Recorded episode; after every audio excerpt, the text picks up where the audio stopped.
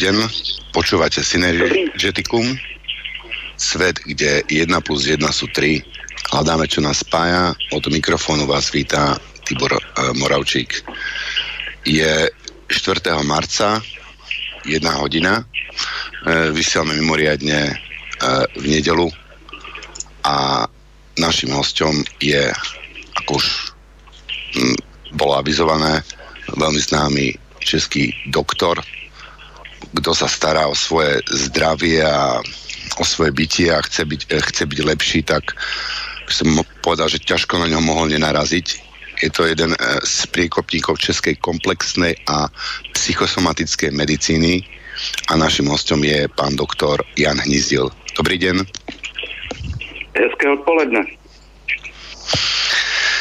Takže uh, naša relácia je zameraná na mm, zlepšenie si spoločnosti, na spoločné vysnívanie si lepšieho sveta, na zamyslenie sa nad tým, mm, čo by sme mali zmeniť, aby, ten, aby sa nám ten svet viacej páčil. Takže odkiaľ začať a mm, čo si o tom myslí pán doktor, o tom je dnešná relácia. Pán doktor, máte slovo. Eh, no, já začínám pochopitelně od svojí profese, což je medicína. Vy jste zmínil, že se věnuji takzvaně komplexní psychosomatické medicíně. Eh, to není žádný nový objev, nic revolučního, nic objevného. To, co dělám, je vlastně návrat k tradici moudrosti, zkušenosti rodinných doktorů. Takový doktor znal rodinu, rodiče, děti, věděl, jak to v té rodině chodí. A když pak k němu přišel někdo z té rodiny s nějakou nemocí, tak eh, on ho dokázal tu nemoc velice rychle zasadit do souvislosti života té rodiny.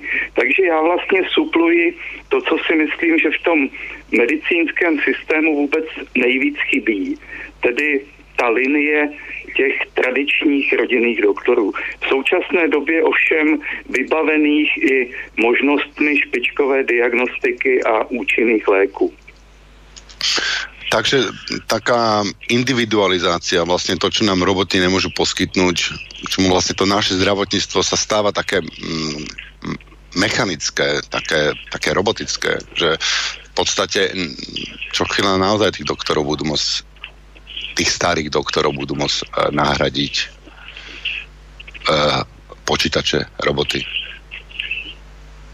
No, to já si myslím, že, že právě tudy cesta nevede.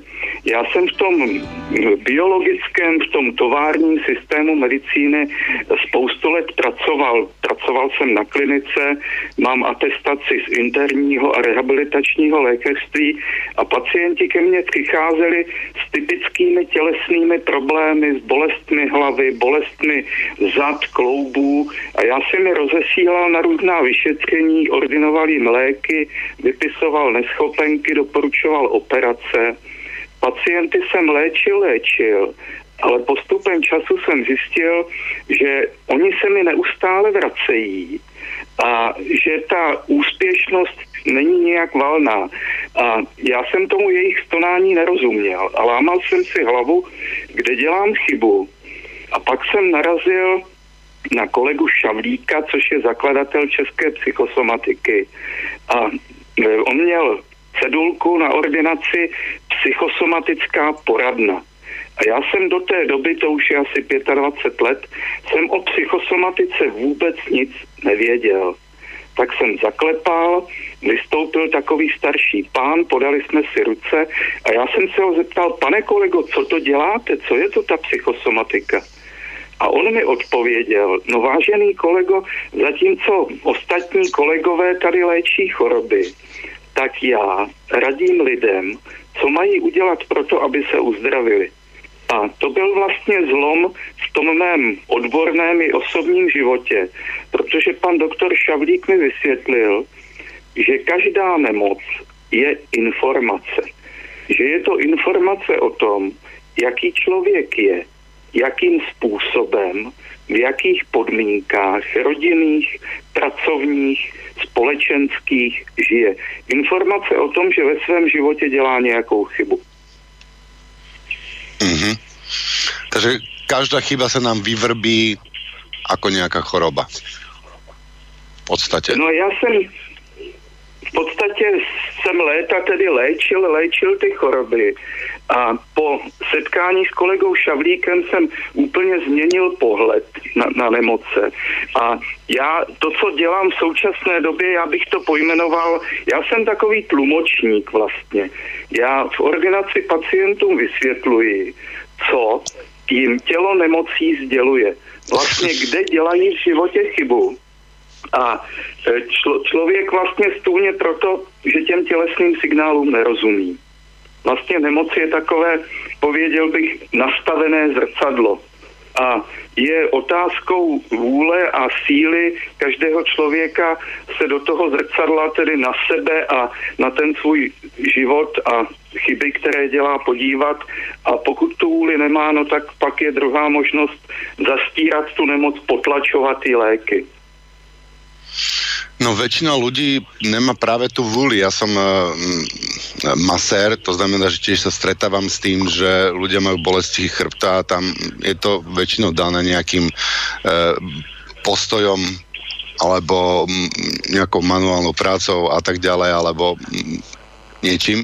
A um, oni, ich ten chrbát boli, ale oni nemajú, nemajú tú vúli nemajú tú vôľu, aby, aby, s tým, aby s tým niečo spravili. Ja ukážem, že ako by sa, ako by sa mali ako napríklad rozťahať, ako by sa mali hýbať, aby, um, aby ich to nebolelo.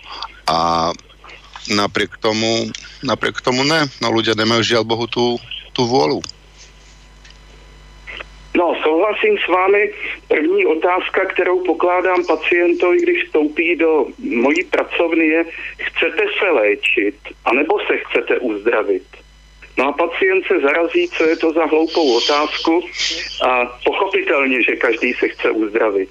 No a já mu na to odpovím, no tak dobrá, tak a teď si budeme povídat, co všechno vy můžete a měl byste změnit ve svém životě, eh, abyste se uzdravil. A to je skutečně velice náročné, mnohem, mnohem jednodušší je polikat ty léky. Takže tento, tato moje nabídka, vlastně ta komplexní medicína je určená pro poměrně omezenou skupinu pacientů, což jsou pacienti, kteří jsou ochotní a schopni převzít za sebe zodpovědnost. Oni už ke mně nechodí, když jsem pracoval na klinice, tak ke mně chodili, pane doktore, bolej mě záda klouby, něco se mnou udělejte. Tady mě máte, já se vám odezdávám. A e, divili se, když jsem je hned neposlal na rengen nebo jim hned nenapsal léky na tlumení té bolesti. Zatímco teď ta klientela mě navštěvuje se zakázkou úplně opačnou. Tedy Pane doktore, beru spoustu léků, je mi stále špatně, poraďte mi, co já mám udělat ve svém životě, abych se uzdravil a ty léky brát nemusel. A ten zájem o porozumění vlastní nemoci skutečně narůstá velice rychlým způsobem. E, my máme čekací doby půl roku a zástupu objednaných asi 1500 pacientů. Fuh. No, ja som rád, že rastie záujem o takýto prístup e, ku zdraviu a ku všetkému. E, ono je to aj tým, že keď ten človek rozumie tomu, tak je ochotný to prijať a sa s tým stotožní. Ja si pamätám, že u zubára vždycky ten zubár, keď mi povie, čo mi ide spraviť a prečo mi to ide spraviť a aké sú možnosti a čo sa stane, keď to nespraví, tak potom som schopný prijať tú bolesť. A a celý ten proces nie je zjednoduchšie. Vlastne bez... Eh, no, no.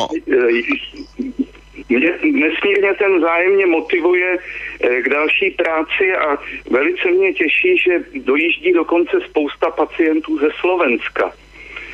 Skutečně, možná na Slovensku je ještě větší zájem o moje názory než v Čechách eh, prodávají se tam knížky a měl jsem dokonce na stáži i několik tedy kolegů, doktorů ze Slovenska, ale mým cílem tedy není nalákat pacienty a kolegy do toho našeho zdravotnického zařízení, které jsem pojmenoval Hnízdo zdraví. Eh, my nabízíme nebo nabízím tento model, tento způsob medicíny, je to volně k dispozici a nabízím ho i slovenským kolegům, nikoli aby jezdili za mnou nebo posílali ke mně pacienty, ale aby si vybudovali podobné zařízení sami a eh, mohli uspokojit i ten zájem na Slovensku. No výborne, takže vy vlastne nedávate ryby, učíte ich e, rybarčiť, takže na Slovensku sa nám pekne mm, rozrastá, ano? E, Chcel si povedať niečo? Spoustu pozvání, spoustu pozvání i na besedy, ostatně 23. března vyrážím do Trenčína Eh, kde bych chtěl poprvé vlastně na Slovensku prezentovat svoji poslední knížku, kterou jsem nazval Příběhy obyčejného uzdravení. A skutečně jsou to autentické příběhy pacientů, kteří přišli do mojí ordinace s nemocí, užívali léky. Já jsem jim vysvětlil, kde dělají chybu. Oni to pochopili chybu odstranili, uzdravili se a léky neberou. A já jsem si usnadnil u této poslední knihy ještě práci tím, že zatímco do té doby jsem příběhy těch pacientů psal sám, tak a často mě kritici obvinovali, že si vymýšlím nebo e, střeháním, tak tentokrát jsem požádal samotné pacienty, aby napsali ten svůj příběh sami, aby to bylo naprosto autentické. A oni se toho zhostili s obrovským tedy nadšením a ochotou. A jsou to skutečně krásné příběhy, kdy jsem je i úkoloval, eh, že pověděl jsem jim, do konce července musím odezdat rukopis, takže do konce července se musíte uzdravit, jinak tu knížku nedám dohromady. pacienti teda plnili, plnili pokyn a uzdravovali se skutečně velice rychle a v zadaném termínu. Úžasné, úžasné. Takže pacienti sa dajú takto motivovať. Čo si myslíte viera? Akú, akú úlohu hrá eh, viera v uzdravenie pri tom uzdravení samotnom? E, no naprosto zásadní. Já jsem dostávám i po vydání té knihy mi pacienti dál posílají svoje příběhy a teď jsem dostal nádherný, dal jsem ho, včera jsem ho dal na svůj Facebook, pacienta onkologická, která po dvou letech, od, které uplynuly od návštěvy u mne, mi napsala, jak se uzdravila a že, že zcela zásadní zlom tom jejím, v té léčbě a v procesu uzdravování byla moje věta, když se mi pověděl, že je v dobrém stavu, v dobré kondici, nemoci rozumí a že prognóza je příznivá. Ujistil se mi, že jde správnou cestou, včetně tedy toho, že se podrobila klasické onkologické léčbě a ona se skutečně během těch dvou let naprosto zásadně změnila svůj život uzdravila se.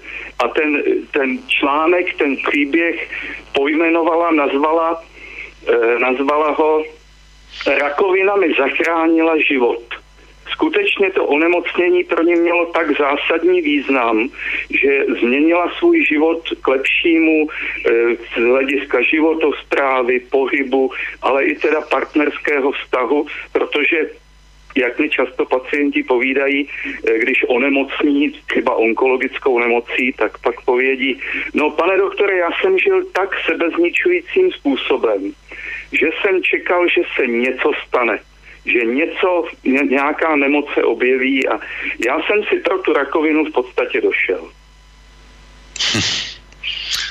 A, viete, že presne toto sa deje akože v, v, celou našou ľudskou civilizáciou. Určite si si to všimli, že v podstate ja len čakám, že kedy sa niečo stane, že kedy to niekde je rupne, lebo my tu máme takú rakovinu spoločnosti tiež. Čo si myslíte o tom?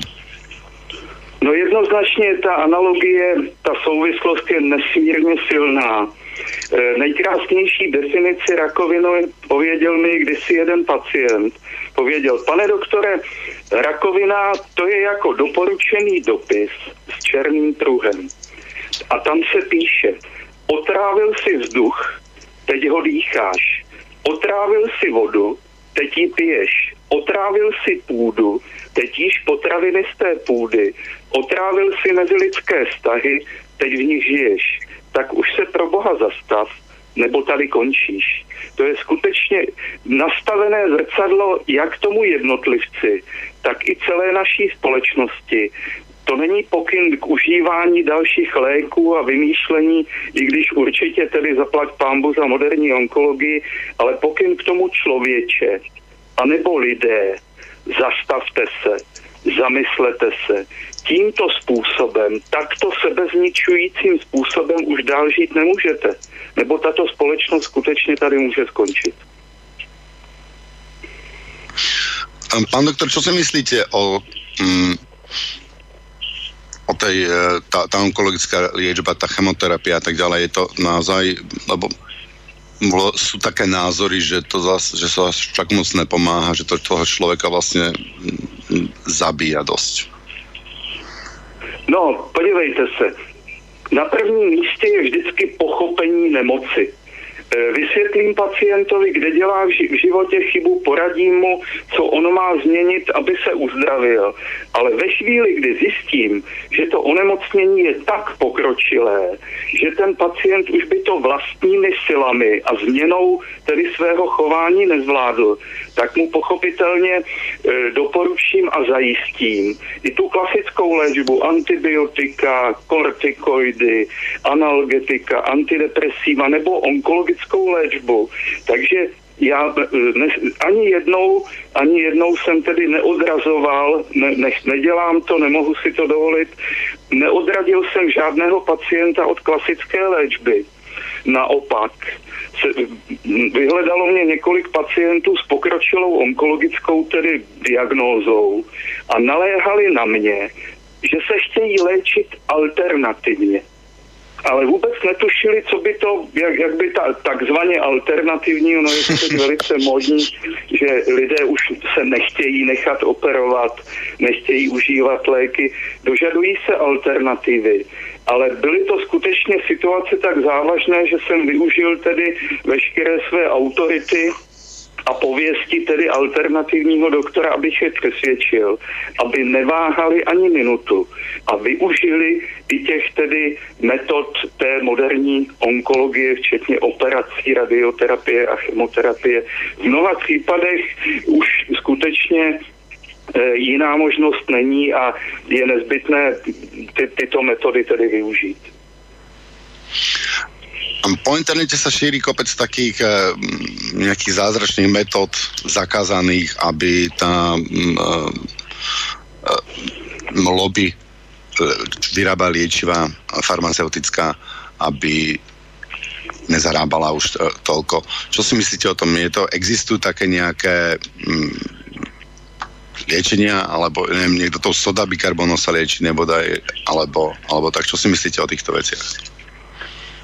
No, já varuji pacienty, když mají nějaký tedy zdravotní problém, nejhorší, co mohou udělat, sednout k počítači a začít studovat tedy nemoce a chytat informace o různých alternativních zázračných metodách. Měl jsem několik pacientů e, v podstatě s banálním problémem, který je tak vylekal, pověsme závratě nebo bolesti hlavy a oni si sedli k internetu a pojali podezření, že se jedná o roztroušenou sklerózu. A jak studovali ty informace z internetu, tak je okamžitě začali na tom svém těle tedy identifikovat a začali tu nemoc prožívat, což u některých může vést k tomu, že oni skutečně tu nemoc tímto mentálním způsobem si vyvolají. Takže eh, to bych velmi varoval eh, pacienty, aby tedy před čerpáním eh, těchto informací z internetu, ale zase bych se vrátil k tomu, čím jsem začal, nejdůležitější pro pacienta je ten jeho osobní doktor který ho zná, má k němu důvěru, zná všechny jeho způsoby života, starosti, radosti a je mu vlastně životním rádcem. A když ten pacient onemocní, no tak ten doktor velice rychle dokáže, eh, dokáže správně identifikovat eh, skutečné příčiny těch obtíží a vlastně tu nemoc podchytit ještě ve fázi e, počáteční, většinou ve fázi funkčních změn a pokud e, toho pacienta kvalitně tedy instruuje, tak to pak nemusí dospět do těch fatálních stádií, které vyžadují nákladné operace a nákladné léky. Což ale vůbec neznamená, že bych, že bych nepoužíval léky. Skutečně jsou stavy, kdy zaplať pámbu, že e, ty možnosti tedy ať už medicínské techniky nebo léků máme. Mm-hmm. No, e, ja som teda sa stretol s doktormi, ktorí takto fungujú aj, aj vlastne, ja neviem, hlavne e, v podedinách alebo, alebo v menších mestečkách, kde je tá komunita taká, taká zamknutejšia. Dokonca aj, aj, aj moja detská doktorka, to ona tiež vedela, poznala, poznala tú rodinu a to je taký skorej aj osobný prístup tých, e, tých ľudí, čiže v tomto systéme starom všetci môžu byť takí doktori ako vy, sa dalo povedať, hej?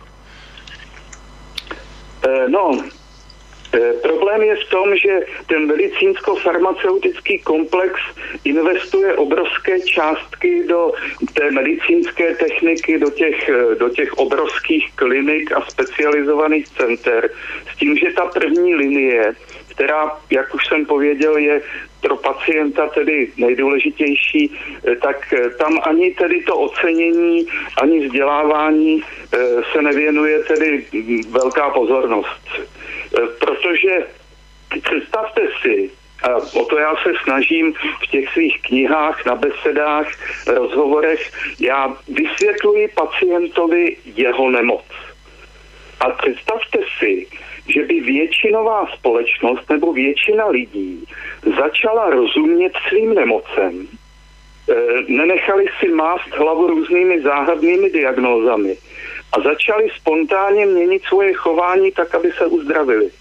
No to tento systém nemůže dovolit. To by ten medicínsko-farmaceutický komplex se nám celý sesypal. Takže ta oficiální medicína vůči těmto názorům se tedy velmi vymezuje a označuje za šarlatánské a s tím, že já jsem dokonce tedy byl oceněn zlatým bludným balvanem klubu českých skeptiků Sisyfos, což je nejvyšší ocenění pro šarlatány a dostal jsem ho, cituji, za naprostou diskreditaci vědecké medicíny, psychosomatické medicíny a ponížení medicíny na úroveň lidového léčitelství.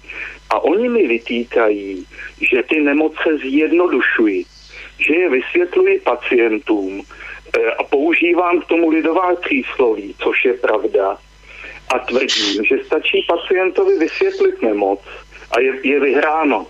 Což je tedy omyl.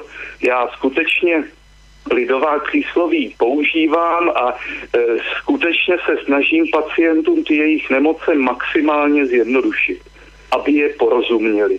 K čemu je, když přijde pacient k doktorovi a e, povím pane doktore, mě hučí v uších, takový pískavý šelest, e, je to nesmírně nepříjemné, no a pan doktor ho začne rozesílat e, na neurologie, ORL, oční, magnetické rezonance, CT a u naprosté většiny pacientů s tímto problémem se nic nenajde. Oni jsou objektivně zdraví, ale subjektivně se tak necítí, je jim stále zle. No a výsledkem e, léčí se pak infúzemi a léky na prokrvení toho sluchového ústrojí, nějaký beta-serk, nakonec pak antidepresiva ale výsledkem celého toho kolotoče, kdy Pardon. do ordinace se dostaví pacient a stěžuje si pískány v uších, tak eh, nemocnici opouští s papírkem, na kterém je napsáno tinnitus, což je latinsky pískámu v uších. ale to je s tím, s tím on tomu panu doktorovi přišel. Takže on mu jenom potvrdil latinsky, že mu píská v uších. Ale otázka komplexní medicíny je z čeho? Proč, když ten negativní nález chybí? A tady bych vysvětlil jeden velice důležitý termín eh, té psychosomatické medicíny a to je somatizace. Somatizace znamená stělesňování složité životní situace člověka. Ten člověk má nějaké životní starosti, neví si rady, je ve stresu a to, co on není schopen změnit vědomně ve svém životě, tak postupem času začne tělo na nevědomé úrovni dělat za něj. Takzvaně somatizovat. No typickým způsobem bolesti hlavy. Má toho plnou hlavu. Hučením v uších, no tak hučí mu z toho v hlavě. Bolestný zad, naložil si víc, než unese. Takže zase se vracím k těm k těm tedy jednoduchým a základním lidovým příslovím. Mm-hmm. Čiže samotnizace. A máte vy takú nejakú knižku, kde by ste mali e, príklady, že, kde to je e, napríklad, že máte tipy na, že čo to tak môže byť, keď v, uči, v huši učíš, čo by to tak asi mohlo spôsobiť? Tak. Čím by si to mohlo spôsobiť? Hej. No, podívejte se, tinnitus nebo to hučení v uších, to není nemoc. E, naše tělo je na rozdíl od nás nesmírně moudré a je vybavené spoustou obraných mechanismů. A náš mozek, pokud je dlouhodobě vystaven tedy stresu, přetížen, zahlcen obrovskou spoustou tedy akustických impulzů, většinou tím trpí telefonistky, žurnalisté, lidé pracující na počítači, v open spacech. No tak postupem času ten mozek se začne bránit a vyšle tento signál. Začne, vlastně je to takový poplašný zvonek. Začne zvonit. Ale to není pokyn k tomu utíkej k doktorovi, aby zjistil, jestli náhodou nemáš tinnitus ale pokyn k tomu zase zastav se, zamysli se, máš toho plnou hlavu. Uvolni si tu hlavu, vyčisti si tu hlavu. A já jsem shodou okolností včera dostal, dostávám ze Slovenska tedy desítky mailů, žádostí a dotazů. A dostal jsem tedy krásný mail od pana Martina, a já bych si z něj dovolil odcitovat vlastně můdrost starý, starý léčitelov. Cituji. Nebolí ťa chrbát, ale ťarcha, kterou nosíš. Nebolí ťa oči, ale nespravodlivost, kterou vidíš. Nebolí ťa hlava, ale myšlienky, které v něj máš. Nebolí ťa hrdlo, ale zaseknuté slova v něm Nebolí ťa žalúdok, ale to, čo ťažko vieš stráviť. Nebolí ťa pečeň, ale hnev, který sa v nej hromadí. Nebolí ťa srdce, ale nedostatok lásky. Takže konec citátu. Krása. Viete, že ten, ten uh, doktor, ktorý by sa chcel uh, v tomto vzdelať, samozrejme najlepšie by bolo prísť na uh, to vaše stretnutie, ktoré máte v Trenčine 23. marca pre všetkých záujemcov. Čo, čo tí ľudia by mali robiť? Koho by mali kontaktovať alebo, alebo kam by mali prísť nejaké konkrétne informácie? Viete dať nejaký e-mail alebo... Myslíte, co se týče té besedy? Hej, hej, no, čo sa týče tej besedy v Trenčine, čo máte? Lebo tam no, vlastne no, vy budete mm, dávať typy tým, eh, tým doktorom, tým liečiteľom, nie? Ako či, o čom je ta beseda? Eh, no, eh, já tam chci prezentovat tu svoji poslední knihu. Já už jsem na Slovensku jednu vydal.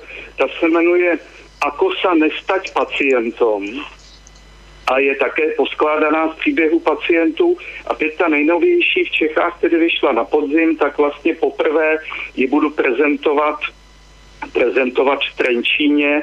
A je to pro širokou veřejnost, to, je, to není jenom pro odborníky. Já se právě snažím e, ty nemoce vysvětlovat obyčejným lidem, ale nabídka je i pro doktory, takže pokud by někdo na Slovensku měl zájem o stáže, tak veškeré informace najde na našich webových stránkách www.hnízdozdraví.cz. To, to pracoviště se jmenuje Hnízdo zdraví. Mm-hmm. Hnízdozdraví.cz. Takže a vy aj organizujete nejaké, e, nejaké kurzy pre týchto lekárov? Akože by ste ich nejako trénovali, nejaké semináre alebo, alebo tak, kde by ste naozaj, že by prišli lekári a vy ste im dali nejaký tréning a nejaká diskusia, mohli by sa, mohli by sa pýtať a tak ďalej, lebo mm, len z toho webu viete, sa ten človek to nenaučí takým spôsobom, ako, ako keď komunikuje s tým učiteľom. No určitě, ale abych jenom uh, uvedl uh, situaci na pravou míru, uh, já se vůbec nenudím. Já skutečně trávím celé dny v ordinaci. K tomu občas tedy napíšu knihu, pak žádosti, rozhovory, mám asi 60 pozvání na besedy, takže já jsem musel i teda ty besedy asi na půl roku úplně zastavit protože to nebylo zvládnutelné. Každá další beseda vždycky zvedla eh, vlnu zájmu pacientů, ti se valili do ordinace a e, já už jsem byl na pokraji tedy úplného vyčerpání, takže jsem po vydání knihy jsem ty besedy úplně zastavil. A co se týče vzdělávání kolegů, tak to je právě forma těch stáží zájemce, ale musí to být tedy zdravotnický pracovník, který se zavazuje, že bude dodržovat tedy lékařské tajemství, tak se může nahlásit ke mně na jednodenní stáž kdy se mnou absolvuje od rána e, celý den vlastně v ordinaci, e, vidí, jak s pacientem komunikuji, o čem si povídáme, jak v podstatě ta komplexní medicína není vůbec nic složitého tady není čeho se bát, to je tak jednoduché, že vlastně největší odměnou po hodinové konzultaci je, když mi pacient pojí, no pane doktore, to jsem k vám ani nemusel jezdit. Vy jste mi nepověděl nic nového. Já jsem to vlastně všechno věděl. Vy jste mi to jenom potvrdil. A já to, co ti lidé tuší, no tak jim skutečně tedy potvrdím, eh, napíšu, dám jim na to razítko, aby to měli takzvaně od, pana doktora. Jak ste hovorili toto, že je to od eh, doktora, to len poviem taký malý e, vtipok, že my sme chodili s kamarátmi po tréninku na pivo a pivo sme si nehali často podať kamarátom doktorom, lebo alkohol z rúk doktora je proste vždycky liek. Halo, počujeme sa? Áno, áno, a otázka zní? Otázka neznie, to bola len taká, taká malá súka, taká uh, malá veselá príhoda. no, uh, já, já rozhodně nejsem odporcem alkoholu, Dokonce můj kamarád zase e, malá vsuvka pověděl, že e, nemoc, která se nedá vyléčit červeným vínem, je v podstatě neléčitelná. Takže um, ako s, tý, s tým alkoholom, ako um, pohár dva vín, vínka denne, alebo jedno, dve pivečka je v pohode, alebo každý to má individuálne, alebo jak to vidíte vy s alkoholom? Eh, no, já nejsem ten, kdo by mohl tedy kázat, kázat životosprávu, protože my s manželkou tedy nejsme vegetariáni, nejsme tedy vzorem zdravé výživy, eh, velice rádi si dáme víno, máme ale takovou zásadu, kterou čas od času tedy porušíme, eh, a to, že bychom neměli měli vypít vždycky o jednu láhev méně, než je lidí u stolu. Když je u stolu pět lidí, no takže bychom měli vypít čtyři lahve, protože když načneme tu pátou, tak už většinou to pak má tedy následky. No ale nevždy se nám podrží, po, povede tedy tu zásadu dodržet. Takže prakticky nevypít viacej než flašu vína. Pokud to menej než flaša vína, tak je to ještě, je to ještě v pohodě. Ne, je to skutečně, ale ono zase, lidé se mě taky ptají eh, na jídelníček a jak zdravě jíst a eh, co, co si myslím o eh, vegetariánství anebo roztravě. To má zaujímat, to má zaujímat. Mám ale i početnou klientelu, tedy manažerů, kteří mají výživové poradce a mají skutečně ten jídelníček poskládaný, aby tam byly všechny vitamíny, minerály, aby tam nebylo moc kalorií a stejně je jim špatně. Ono totiž nejde jenom o to, co člověk jí, ale také s kým a jak si to jídlo vychutná. Pokud ten manažer prostě byt má tu stravu zdravou, pak přijde domů, pohádá se s manželkou, zhltne to za pochodu, no tak pak, pak pochopitelně ten žaludek stažený, vystresovaný ani tu zdravou stravu prostě nestráví. Takže naopak, když si člověk to jídlo vychutná, v klidu, v milé společnosti, doma s manželkou, tak si pak může dovolit tedy, myslím, i láheř vína a e, chleba se sádlem. Hej, hej. A čo si myslíte o tom, e, o vegetariánstve? To som sa vás tiež chcel spýtať. E, no, my jsme s manželkou masožravci tedy, eh, my skutečně si maso neodpíráme, eh, až, až to tedy došlo k takové krajnosti, že jsme naši dceru, tedy 17 letou, už tedy v 16 letech, ona když viděla, co, co tedy konzumují rodiče, tak se rozhodla být tedy e, vegetariánem důsledným. Skutečně už několik let e, vůbec nejí maso. A zase si myslím, když ke mně přijde člověk, tak e, ptá se mě na můj názor, tak mu odpovím, a vyhovuje vám to? A pokud mu to vyhovuje, no tak e, není důvod na tom cokoliv měnit. Je to jeho zkušenost, e, on je s tím spokojený, tak já e, nemám důvod do toho jakkoliv vstupovat. Problém je, když, když ke mně přijde jako pacient a má zdravotní potíže které mohou eventuálně tedy souviset i s nějakou chybou ve stravě. Takže já se těch pacientů ptám jenom orientačně, jestli si myslí, že jedí zdravě, jestli jim to vyhovuje. A pokud mi odpovědí ano, e, vyhovuje mi to, tak e, to naprosto respektuji, byť by to bylo tedy čistě vegetariánské. Mm-hmm. No, ja si myslím, že niekedy ten stres toho, že, že, že jem niečo zlé, je ešte, ešte horší, než to samotné zlé jedlo. Že niekto si dá pochutná na nezdravom jedle a zobere to, zobere to v pohode a to jedlo bolo pripravené pekne s láskou a keď niekto je to jedlo a už má tu predstavu, že robí niečo zlé a že mu to škodí, tak potom to asi aj bude škodiť. Eh, moje doporučení, když, když teda pacient se dožaduje, jak by nějaké instrukce, jak by měl jíst, tak já do závěrečné zprávy napíšu strava lehká, pestrá, podle chuti a cí prostě jak, jak mu chutná a ne se nutit do něčeho, co je tedy podle, podle nějakých těch oficiálních teď sdělení zdravé a tomu pacientovi to nechutná. Uh-huh. Um, pán doktor, um, čo si myslíte o očkovaniach? Lebo povráva sa, že tie očkovania nemusia byť zdraviu prospešné, že prinášajú deťom rôzne, rôzne choroby a um, jaký vy máte na to názor? No já nejsem specialistou na očkování, ale také jsem často na besedách tedy dotazován na očkování. No, já si myslím, že e, očkování je jeden z největších tedy vynálezů e, té moderní medicíny, že nebýt tedy očkování proti smrtelným chorobám, tak bychom tady možná dneska ani nebyli. Takže můj názor je ten, já jsem e, všechny svoje děti důsledně nechal očkovat tím základním ze zákona povinným očkováním.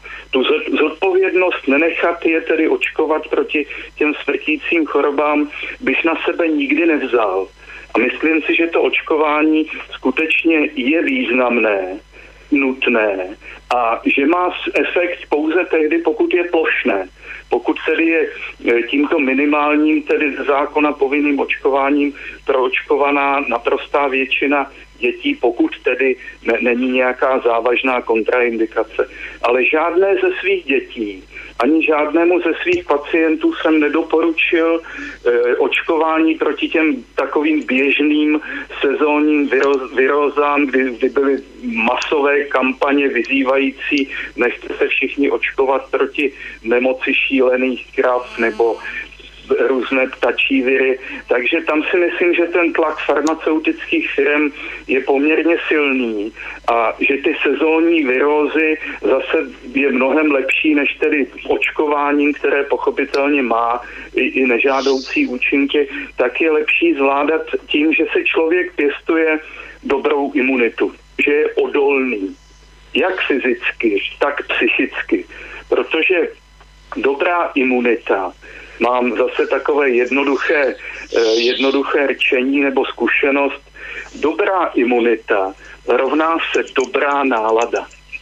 Pokud je člověk uvolněný, spokojený v pohodě, má dobrou imunitu. Pokud je ve stresu, v napětí nebo v depresi, no tak má imunitu oslabenou, chytí kde jakou infekci, e, objevují se u něj autoimunitní onemocnění anebo dokonce onkologická onemocnění, což je vlastně krajní projev zborcení imunity. Ten člověk už je tak vyčerpaný. A zase u každého, v podstatě kaž, v tělo každého člověka čas od času vyprodukuje buňku, která je nějakým způsobem atypická, rakovina.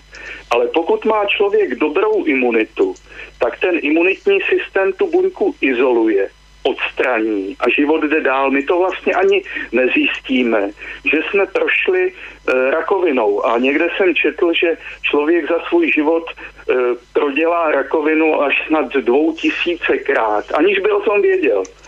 Ale pokud je ten imunitní systém oslabený, nejčastěji tedy stresem, způsobem života, ale i znečištěným životním prostředím, no tak ta rakoviná buňka nemá protiváhu.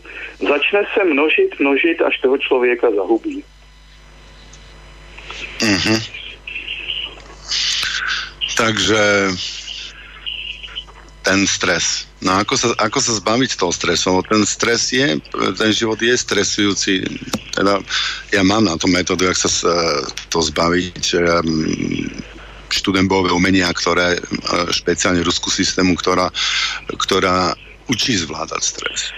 To len tak by the way, že kto by sa chcel naučiť zvládať stres, tak v tejto systéme alebo na ľubky a ďalších, ďalších podobných systémoch sa to učí. Ale čo vy, čo vy radíte ľuďom, ako ten stres, že sa na to na nich valí a že musia toľko robiť a, a situácia ich prostě tlačí do toho? No, to je těžké, protože eh, ten stres eh, je vlastně celospolečenský. On, on ho generuje celý ten společenský systém kdy všechno musí být rychle, musíme platit hypotéky a pojištění a jsme pod obrovským tlakem. A spousta lidí už není schopná tomu tlaku, tedy tomu stresu zdorovat. No a zač, začnou z toho stonat. Ať už tělesně nebo duševně. Eh, obrovský nárůst úzkostí a depresí. A Erich Fromm, psycholog, napsal kdysi, že ten současný společenský systém, založený na zdravosti, bezohlednosti a nekonečném růstu, je patologický. A jestliže se na něj člověk adaptuje, což se po nás žádá, no tak se vlastně stane součástí patologie součástí nemocného systému. A naopak, ti lidé trpící úzkostmi a depresemi, tak vlastně jejich tělo ještě vydává signál, že nebyli úplně zlomení, že, že ten systém je ještě tedy úplně nezlomil. že vlastně ještě vzdorují a bojují. Takže já tímto způsobem vlastně vysvětluji nemoce těm svým pacientům. A jak to změnit, jak čelit stresu? No, já jsem to řešil tím způsobem, že jsem z toho stresujícího kolotoče e, té průmyslové medicíny, že jsem z něj v podstatě odbočil vystoupil. Já jsem si pověděl, že v tomto systému já dál pokračovat nechci a nebudu. Že je to skutečně systém, který jde do pekel. A já mm, nemám zájem e, v této cestě s ním pokračovat. A, ale nechtěl jsem s ním bojovat já jsem žádný boj proti systému tedy nevedl a nevedu, ale jdu si vlastní cestou a nabízím úplně jiný pohled na zdraví a nemoce. A vidíte, vlastně jsem doktor první linie, jaký to spustilo zájem. E, prodali se asi 150 tisíc výtisků knih, žádosti o besedy, nával pacientů, ale to může udělat každý. To je skutečně otázka osobního rozhodnutí, jakým způsobem člověk chce žít. A já nemám ambice ani schopnosti měnit teda společenský systém, ale to, co mohu udělat, změnit sebe, změnit svoje chování a e, nečekat, že se objeví nějaký spasitel, který vymítí korupci a zajistí nám tady ráj na zemi. To si myslím, že žádný takový tedy není a nebude. Ale snažím se chovat slušně a být vlastně vzorem i pro svoje okolí. A tímhle tím způsobem možná je to naivní, možná je to marné, možná už je pozdě, ale já jinou možnost nevidím. A když by to nevyšlo, tak budu mít aspoň čisté svědomí a budu si moci povědět, aspoň jsem to zkusil. Hmm. Pekne, pekne ste to povedali. Máme už tak polovičku relácie, tak ja by som navrhol, že by sme si dali uh, jednu pesničku, máme si pauzu a potom by sme pokračovali. Tak, výborně, já si dám uh, šálek čaje.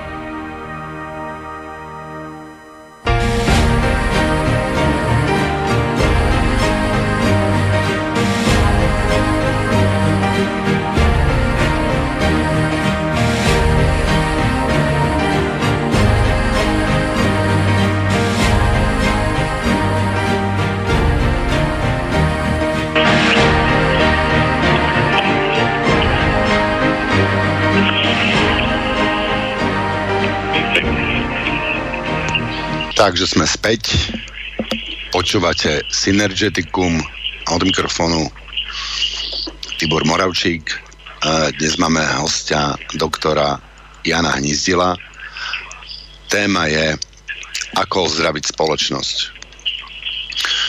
Pán Hnizdil, pokiaľ som teda tomu rozumel, tak vy neveríte v nejakú revolúciu, niečo, čo by zmenilo proste ten, ten systém, ale tvrdíte, že treba začať od seba, začať sa správať uh, zodpovedne a byť, byť príkladom a tá spoločnosť sa zmení. Rozumím tomu správne? No, já, já se revoluce naopak obávám a to, co dělám, e, směřuje k tomu, nebo mým cílem je, aby pokud možno k žádné revoluci už vůbec ne násilné nemuselo dojít, aby skutečně ti lidé porozuměli svým nemocem a začali spontánně měnit svoje chování, aby se uzdravili sami a nemuselo docházet k nějakým tedy dramatickým. Vlastně ona ta rakovina je svým způsobem revoluce a je otázka, musíme my jako jednotlivci, ale nebo jako celá společnost dospět do stádia rakoviny, aby, abychom si uvědomili, jakým způsobem žijeme. Já si myslím, že bychom naopak tedy se měli ponaučit, eh, poučit od, od těch pacientů, kteří rakovinou onemocněli. Ostatně nádherně mi to napsala ta paní, eh, jak jsem už zmínil, v příběh nazvala Rakovina mi zachránila život. Ale já dělám všechno proto, aby člověk a tato společnost nemusela Eh, si projít tou rakovinou, aby nahlédla na ten zničující způsob naší existence, eh, doufejme, že, že ještě není pozdě. Ještě, ještě včas, abychom tedy změnili svoje chování k sobě, k bližním a k životnímu prostředí a nečekali, až to za nás, až, až nám vlastně ty hodnoty, až nám ty hodnoty a priority napraví rakovina. Mm-hmm. No, nemali by sme vlastne aj zmeniť e, nejak tú organizačnú štruktúru Myslíte, že v tomto, v tomto systéme vlastne ja neviem, zastupiteľskej demokracie, že je možné, je, je, je možná tá zmena? Alebo Eh, já se obávám, že nikoliv, že eh, ono už to ani není demokracie, protože mluvím tedy o poměrech v Čechách, ale myslím si, že na Slovensku to bude ostatně ty události posledních dnů jsou, jsou tedy děsivé. Eh, ona demokracie, tak jak já ji vnímám, tak je vláda volených zástupců lidu ve prospěch lidu. To je demokracie. Jenomže e, u nás ovládli tu politickou scénu v podstatě politici nastrčení různými podnikatelskými skupinami, e, kteří fungují ve prospěch těchto skupin na úkor občanů. A to už není demokracie, proto se používá systém patokracie. A hmm. já si myslím, že skutečně je naivní očekávat e, změnu tohoto systému, e, čekat na nějakou revoluci. Podle mého názoru m, mm, už není na co čekat. A je potřeba, aby každý začal měnit sám sebe. A jak už jsem pověděl, snažil se tím inspirovat i ostatní. A ono to jde já, já nemám žádné výjimečné schopnosti, znalosti. Já jsem se prostě začal chovat jiným způsobem. A jestli jsem něčím výjimečný a něčím alternativní, tak je to jedině tím, že jsem úplně obyčejný a chovám se úplně obyčejně, jenomže v tom našem společenském systému Pan doktor nám zrejme vypadol. Pán doktor nám vypadol, takže skúsime ho zavolať znova. Takže môžeš nejaké sprievodné slovo ešte k tomu Tibor povedať, hej? Hej. No, sprievodné slovo, ja mám skôr otázku, otázku na pána doktora, že čo teda s tým systémom rastu. Ten povedal, že ten systém rastu je ako rakovina a dôvodom je zrejme tá naša poptávka potom rastie, že my alebo už máme tu pána doktora, dúfam. No, zase trošku zbytočne parafrázovať pánu doktora. Nám sa ten telefon, tuším, vždycky po hodine automaticky odpája, že sa dá volať iba hodinu. No. no takhle to vypadá, když se člověk odpojí od zdroje. Dobre, pán doktor, čiže bol, uh, kde sme to skončili? Co jsme uh, naposledy... Jsem, na, na post... Mluvil o tom, že jestli jsem něčím výjimečný, alternativní, tak zejména tím, že to, co dělám, je úplně obyčejné.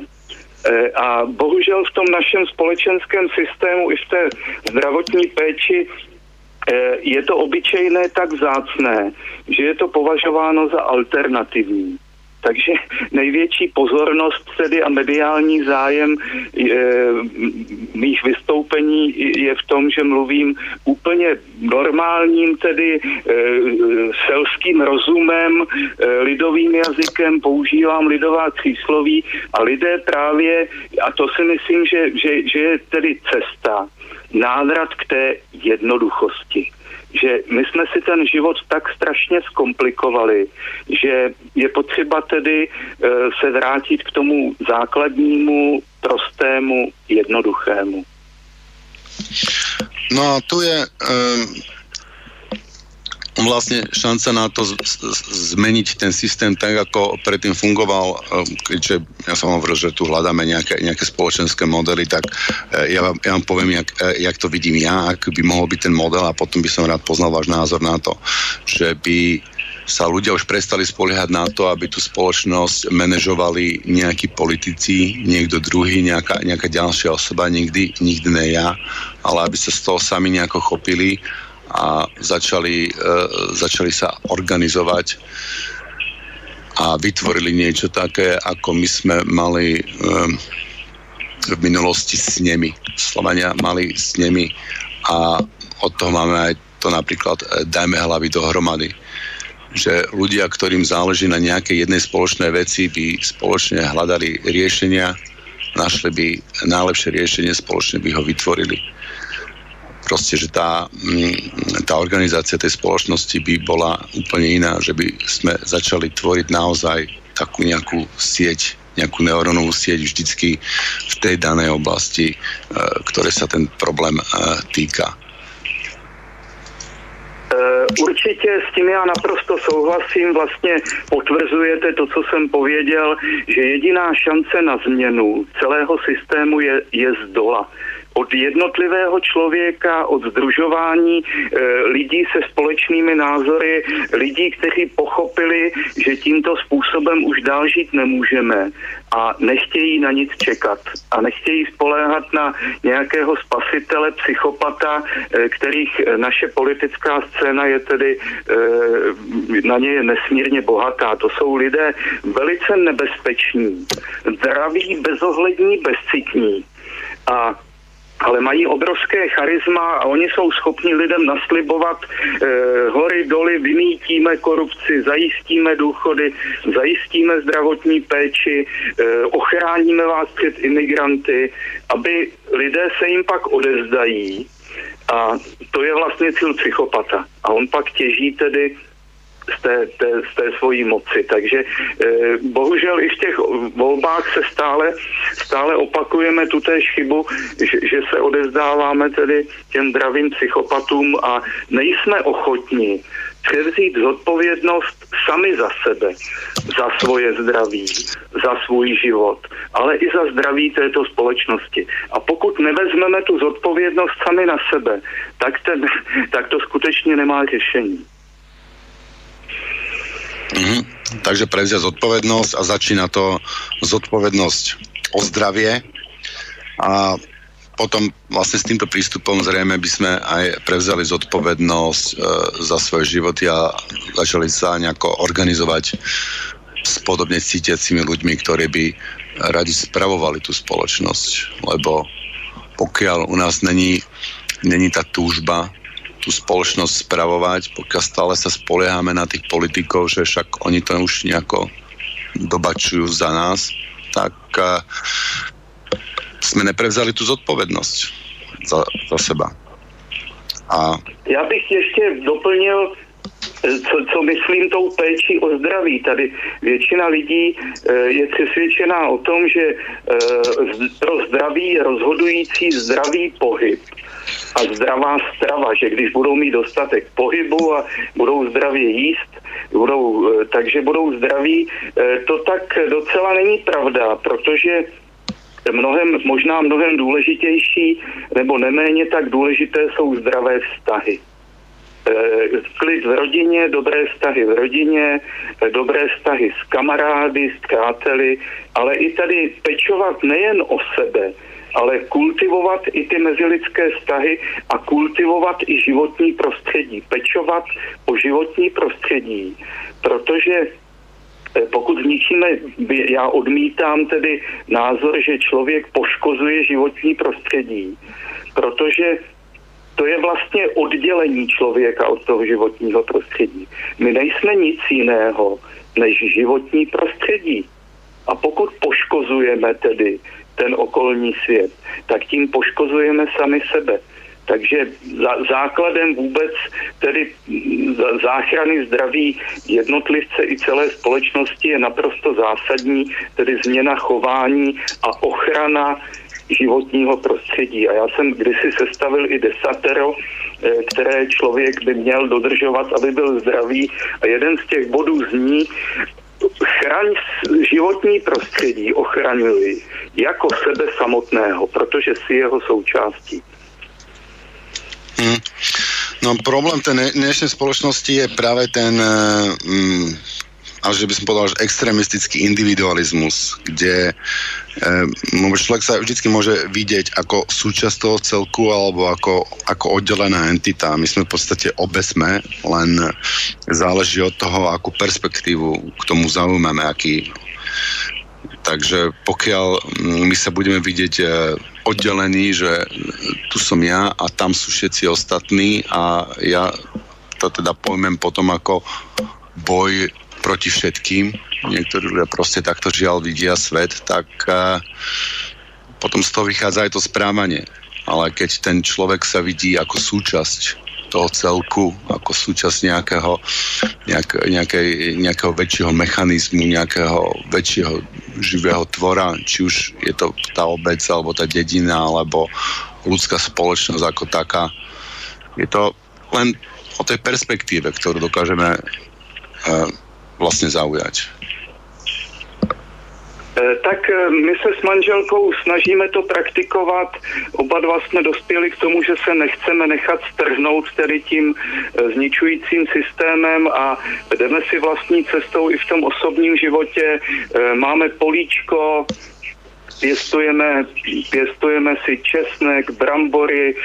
Teď, jak mám besedu, dohledal jsem i tedy informace k té besedě v Trenčíně, tak cestou e, máme domluvené na Jižní Moravě, že nakoupíme sadbu starých odrůd, takže si vysadíme jabloně, hrušně a dokonce jsme se pustili i do včelaření. Takže my se tímto způsobem snažíme vracet k těm základům a držet se, držet se takzvaně při zemi a oběma nohama na zemi na nenechat se strhnout, být ukotvený tedy e, v té naší domovině. Mm-hmm. Uh, ešte som tu mal otázku, že čo si myslíte o, o marihuane, o fajčení konope a o ukludňovaní a zbavení stresu? Uh, no, já s tím tedy osobní zkušenost nemám. Eh, je to zase je to zase určitá, určitá odbočka od toho, aby člověk ten stres zpracovával. Ono v podstatě principiálně je to psychofarmakum, i když si myslím, že mnohdy šetrnější než ta chemická psychofarmaka, ale neřeší to tedy způsob chování a e, životní situaci toho člověka. E, nicméně u, mám zkušenost od některých svých pacientů, e, třeba v pokročilé fázi roztroušené sklerózy, kdy ta marihuana jim tedy nesmírně pomáhá. Takže pouze tedy mám informace uh, od, od svých pacientů, osobní zkušenost. Já s ní nepracuji, já skutečně, ta moje medicína je založená na porozumění, rozhovoru a vztahu a vysvětlení nemoci pacientovi eh, konzultaci, co on má změnit ve svém životě a pak, eh, když, eh, když vidím nebo zjistím, že jeho síly jsou vyčerpány, no tak pak diskutujeme o tom, jestli použít nějaký tedy podpůrný, podpůrný prostředek byliny, anebo, ne, nebo tedy marihuanu, anebo dokonce tedy i nějaké chemické léky. Ale to je až další krok a já se vždycky snažím ty léky, když už tedy Eh, ten stav jejich podání vyžaduje, tak se snažím je ordinovat jenom dočasně, krátkodobě, aby pomohli pacientovi odrazit se ode dna a aby vlastně využil efektu těch léků k té životní změně, eh, po které tělo nemocí volá. Ale to už je zase na tom pacientovi, na jeho vůli a ochotě tedy sebe a svůj život měnit. Může si vybrat, buď to tedy půjde cestou práce na sobě, cestou k uzdravení, anebo cestou tedy zastírání těch těch příznaků potlačování pomocí léku. Já to nazývám léčením až do úplného uléčení. Léčení do úplného uléčení. A aký vidíte, aký vidíte trend uh, medzi, medzi, medzi doktormi a medzi ľuďmi, ako mm, začína sa to šíriť tak, že mm, by sme mohli no, byť pozitívni, že tá spoločnosť sa začína meniť a má to, má to nejakú dynamiku, že je tam šanca na vyliečenie tej našej spoločnosti?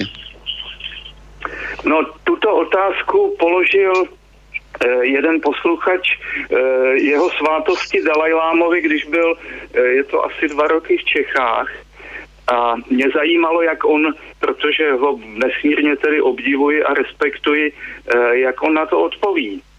A právě se ho ptali, jak on vidí současnou situaci a naši budoucnost.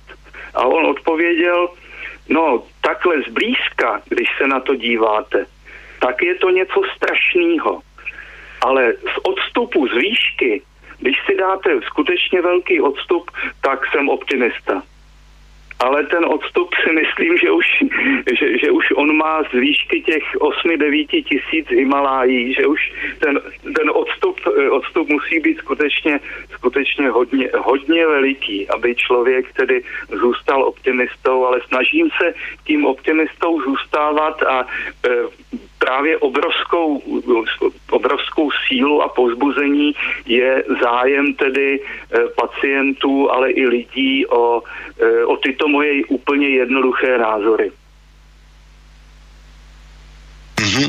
No, je, ja, som, ja som v tom taký pozitívny, ja to vidím ako také, ako také svetlo, že proste jedna, uh, jedna sviečka môže zapaliť ďalších, ďalších 100 svieci a že sa sa, sa, sa zmení tá, tá perspektíva vnímania seba, že je to také nejaké e, precitnutie, že človek si uvedomí naozaj, že je súčasťou to, to, toho okolitého sveta a začne, začne tú, tú svoju konekciu sveta vnímať e, silnejšie a intenzívnejšie a tomuto potom už proste nedovolí, aby konal proti tomu svetu, pokiaľ sa vníma ako súčasť toho sveta. E, a myslím si, že to môže byť len také precitnutie, že to príde proste e, vlna, ako ja neviem, e, že sa v histórii, v histórii stala, že prišiel proste nejaký vynález a internet a že by sme si nevedeli, nevedeli predstaviť byť bez toho aj ten samotný internet nás vlastne nám ukazuje na to, že my sme súčasťou nejakej siete, my sme súčasťou niečoho vyššieho. Že? Tým sa začne meniť tá, tá filozofia, základná, základný pohľad na seba a väčšina precitne a tým sa zmení spoločnosť.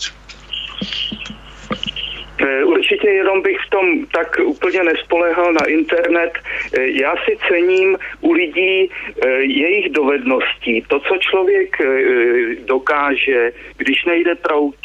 Představte si, kde by byla naše společnost ve chvíli, kdy se vypnou všechny ty elektronické, elektrické aparáty tak celá společnost se během několika hodin, možná e, maximálně několika dní totálně zastaví. A pak se ukážou zase ty hodnoty a schopnosti lidí, e, jak jsou schopni se v takové situaci postarat o sebe, o své nejbližší, o tento svět, když prostě nefunguje, e, nefunguje ten velice choulostivý, citlivý technologický aparát. No nad týmto som sa zamýšľal tiež, ako by, ako by to vyzeralo, že či by sa to zmenilo v proste v prosperity banditizmus, alebo by sa tí ľudia nejako dali teda dokopy a začali sa organizovať tak, aby spoločne prežili. To je velký otázka. No já myslím, že nic, nic se neskazí tím, kdybychom se na podobnou situaci e, uchystali a počítali s ní a pak nás pochopitelně nezaskočí. Takže zase jedno z doporučení toho mého desatera je, zkuste alespoň jeden den žít bez elektrických spotřebičů. Budete uchystaní. Pán doktor, môžete nám, už ste nám podali dve z vášho desatera, môžete nám povedať prosím vás aj zbylých osem?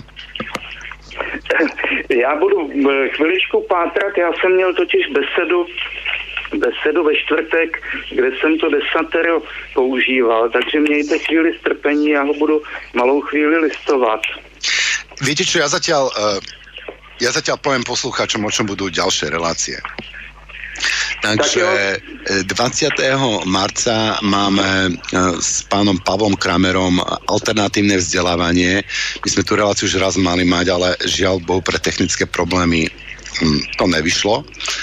3. Eh, apríla máme Milana Marka, človeka, ktorý žije v Rusku na Ukrajine a je proste znalcom tohto na tému biznis s Ruskom. On nám povie, ako vlastne iba odstrihli Európsku úniu od uh, ruskej ekonomiky a naše trhy zabrala Amerika. A ako sa vlastne s Ruskom obchoduje. A potom 17. apríla opäť tu konečne budeme mať uh, pána magistra Jana Kozáka a téma bude metódy hada. To znamená, že ako tá gnostická sila pracuje a ako kontroluje riadi spoločnosť. Takže toto je program na nasledujúce synergetika. Máme sa na čo tešiť. Pán doktor. Tak já jsem, já jsem dohledal, pane Moravčíku. Ano, dohledal, či ještě vám dáme čas? Dohledal jsem, mohu. Super, super timing. Takže jdeme na to. E, takže já jsem byl opakovaně tedy atakován médií, abych vypracoval nějaké desatero, tedy doporučení pro e, zdraví. E, dlouho jsem se tomu bránil, no nakonec jsem desatero vypracoval, takže cituji. Za prvé, ne, nevěrte slepě doktorům, naslouchejte signálům těla, Nemocí vám hlásí, že tímto způsobem už dál žít nemůžete. Za druhé, převezměte zodpovědnost za vlastní zdraví. Nespoléhejte na zázraky medicíny. Restart už se nemusí povést. Za třetí, žádná instituce vám nezajistí klidné stáří. Pečujte o své rodiče, Vychovávejte děti k tomu, aby pečovali o vás. Za čtvrté, nespoléhejte na peníze. Udržujte dobré vztahy rodiny a kamarádů. Mějte rádi nejen sebe. Za páté, zkuste žít alespoň jeden den bez elektrospotřebičů. Pokud kolaps nastane, budete uchystaní. Za šesté, Neposlouchejte projevy politiků. Šíří zdraví nebezpečné, negativní emoce. Když se objeví na televizní obrazovce, okamžitě ji vypněte. Za sedmé, chraňte životní prostředí jako sami sebe. Za osmé, práce, která přináší uspokojení vám a prospěch co největšímu počtu lidí, je nejzdravější. Za deváté, zdravá strava sama o sobě nestačí. Neméně důležité je, kdy, jak a s kým si jídlo vychutnáte. Občasný půst vám jen prospěje. A za desáté, sportujte pro radost, nehoníte se. Stejně se nedohoníte. Takže no super. Desatero. A tam. Takže ďakujem, že ste e, zdieľali s nami toto desatero. Snažíme sa toho čo najviac, e, najviac dodržiavať. A čo by som sa mal ešte... Já bych ještě doplnil, pane Moravčíku, já jsem dohledal teď na internetu uh, uh, informace k té besedě v Trenčíně, takže pokud by posluchače moje názory zajímaly, chtěli se zúčastnit, tak je to v pátek 23. března uh, posádkový klub Oda Trenčín a je to od půl šesté do půl osmé. Já tam povezu povezu i několik nebo výtisky té svojí knihy, takže pokud by někdo měl zájem, eh, bude mi potěšením.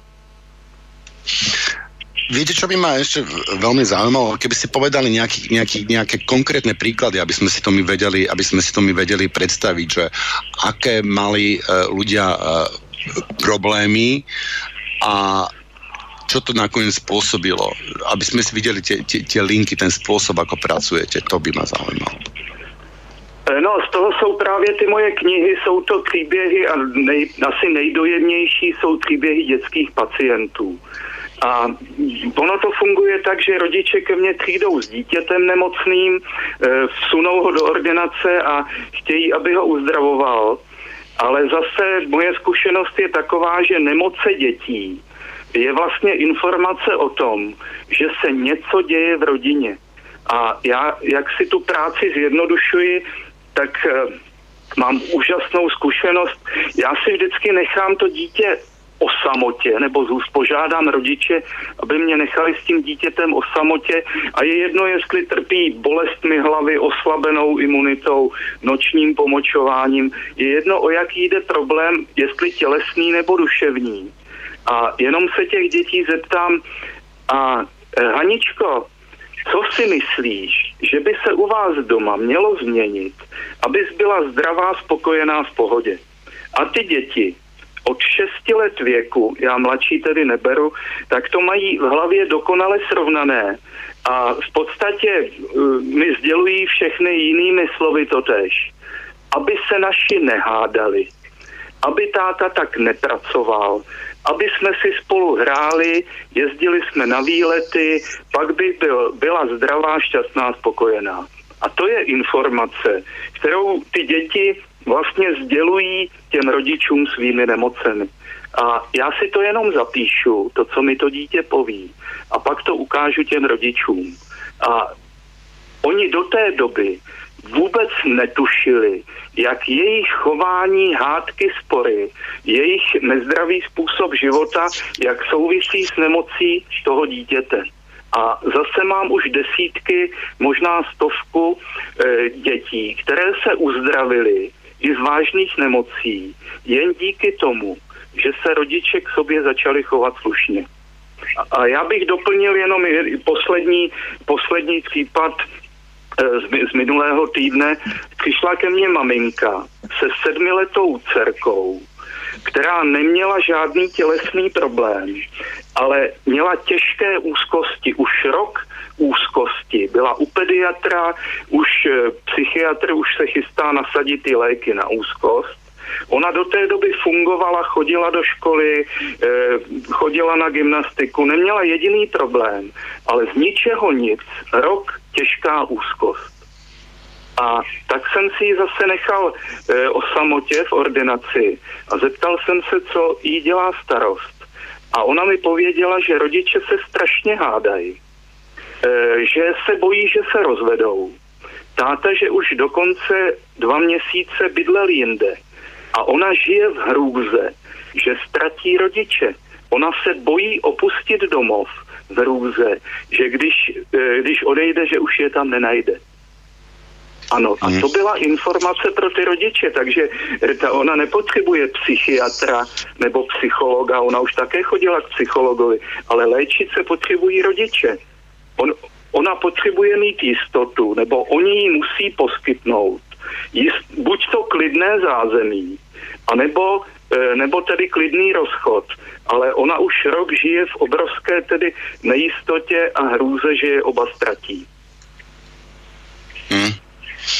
A dá to väčšinou tých rodičov nejako, nejako, nejako dohromady, alebo jaké, má, jaké máte skúsenosti z praxe, že či sú ochotní ľudia niečo v tejto veci zmeniť? No právě, to záleží zase na té ochotě lidí a většinou, většinou tedy nemoce těch dětí souvisejí tedy se vztahy rodičů, takže ano, slyšíme se? Ano, ano, slyšíme. Eh, takže já jim bez jakékoliv další interpretace eh, povím, co, co vlastně dítě tou nemocí jim chce povědět. Ono to dítě jim to nedokáže povědět do očí jak se chovají. No tak to tělo to dělá za něj, ono zase somatizuje. Stělesňuje tedy tu situaci v té rodině. A pokud prostě e, ty vztahy rodičů budou nadále tedy vypjaté, budou hádky, konflikty, tak zase ta šance na uzdravení dítěte je velice malá. Takže místo léčení dětí já posílám a nabízím léčení těm rodičům což v případě tedy partnerských sporů je takzvaná partnerská terapie. A zase máme už několik tedy případů, kdy, eh, kdy ti rodiče tedy docházeli na partnerskou terapii, vyjasnili si vzájemné vztahy, doma zavládla pohada a dítě se uzdravilo bez jakýchkoliv léků.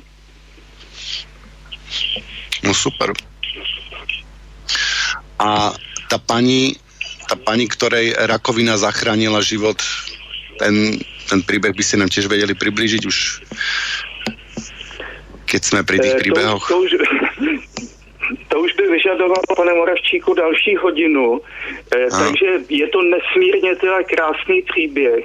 E, doporučuju každému přečíst a e, najdou ho na mém, na mém blogu e, www.aktuálně.cz server aktuálně blogy Jan Hnízdil a teď druhý nejčtenější v tomto týdnu je právě příběh té pacientky pod názvem Rakovina mi zachránila život. Ale e, vyžadovalo by to aspoň 20 minut, aby ho mohl celý, takže si myslím, že je lepší, když si ho posluchači tedy najdou na tom mém blogu. Mm-hmm. Takže na tom vašom blogu prípadne sa o tom možno, možno dozvedia v Trenčíne 23. marca a alebo najlepšie je tiež kúpiť si e, vaše knižky. Ja som si kúpil aj tú prvú, čo vám vyšla, ale sa priznám, že je tu na kope prečítať a takisto veľmi pekne vám ďakujem za to, že ste mi zaslali túto novú knižku, ktorú mám pripravenú už v mobile. Len žiaľ Bohu, že som nemal čas prečítať. Já děkuji vám za, za váš zájem a možnost promluvit prostřednictvím slobodného vysílače ke slovenským posluchačům.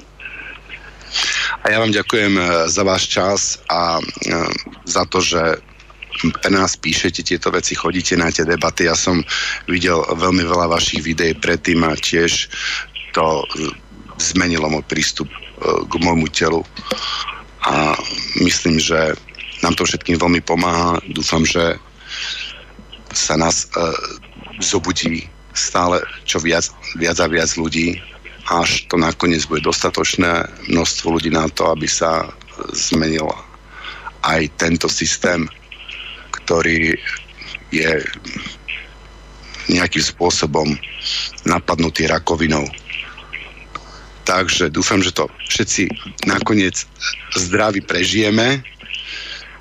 Ďakujem, pán doktor, za to, že ste prijali pozvanie. Já moc děkuji vám a těším se, těším se na Slovensko do Trenčína za mojimi kamarády do Bratislavy a plánuji takové malé turné eh, po eh, krásném Slovensku. Super. Ďakujem taktiež poslucháčom za ich pozornosť a za to, že nám pomáhajú toto rádio udržať pri živote a taktiež ďakujem Igorovi zo štúdia. Ďakujem, do počutia. Ďakujem, nashledanou. Táto relácia vznikla za podpory dobrovoľných príspevkov našich poslucháčov. I ty sa k ním môžeš pridať. Viac informácií nájdeš na www.slobodnyvysielac.sk Ďakujeme.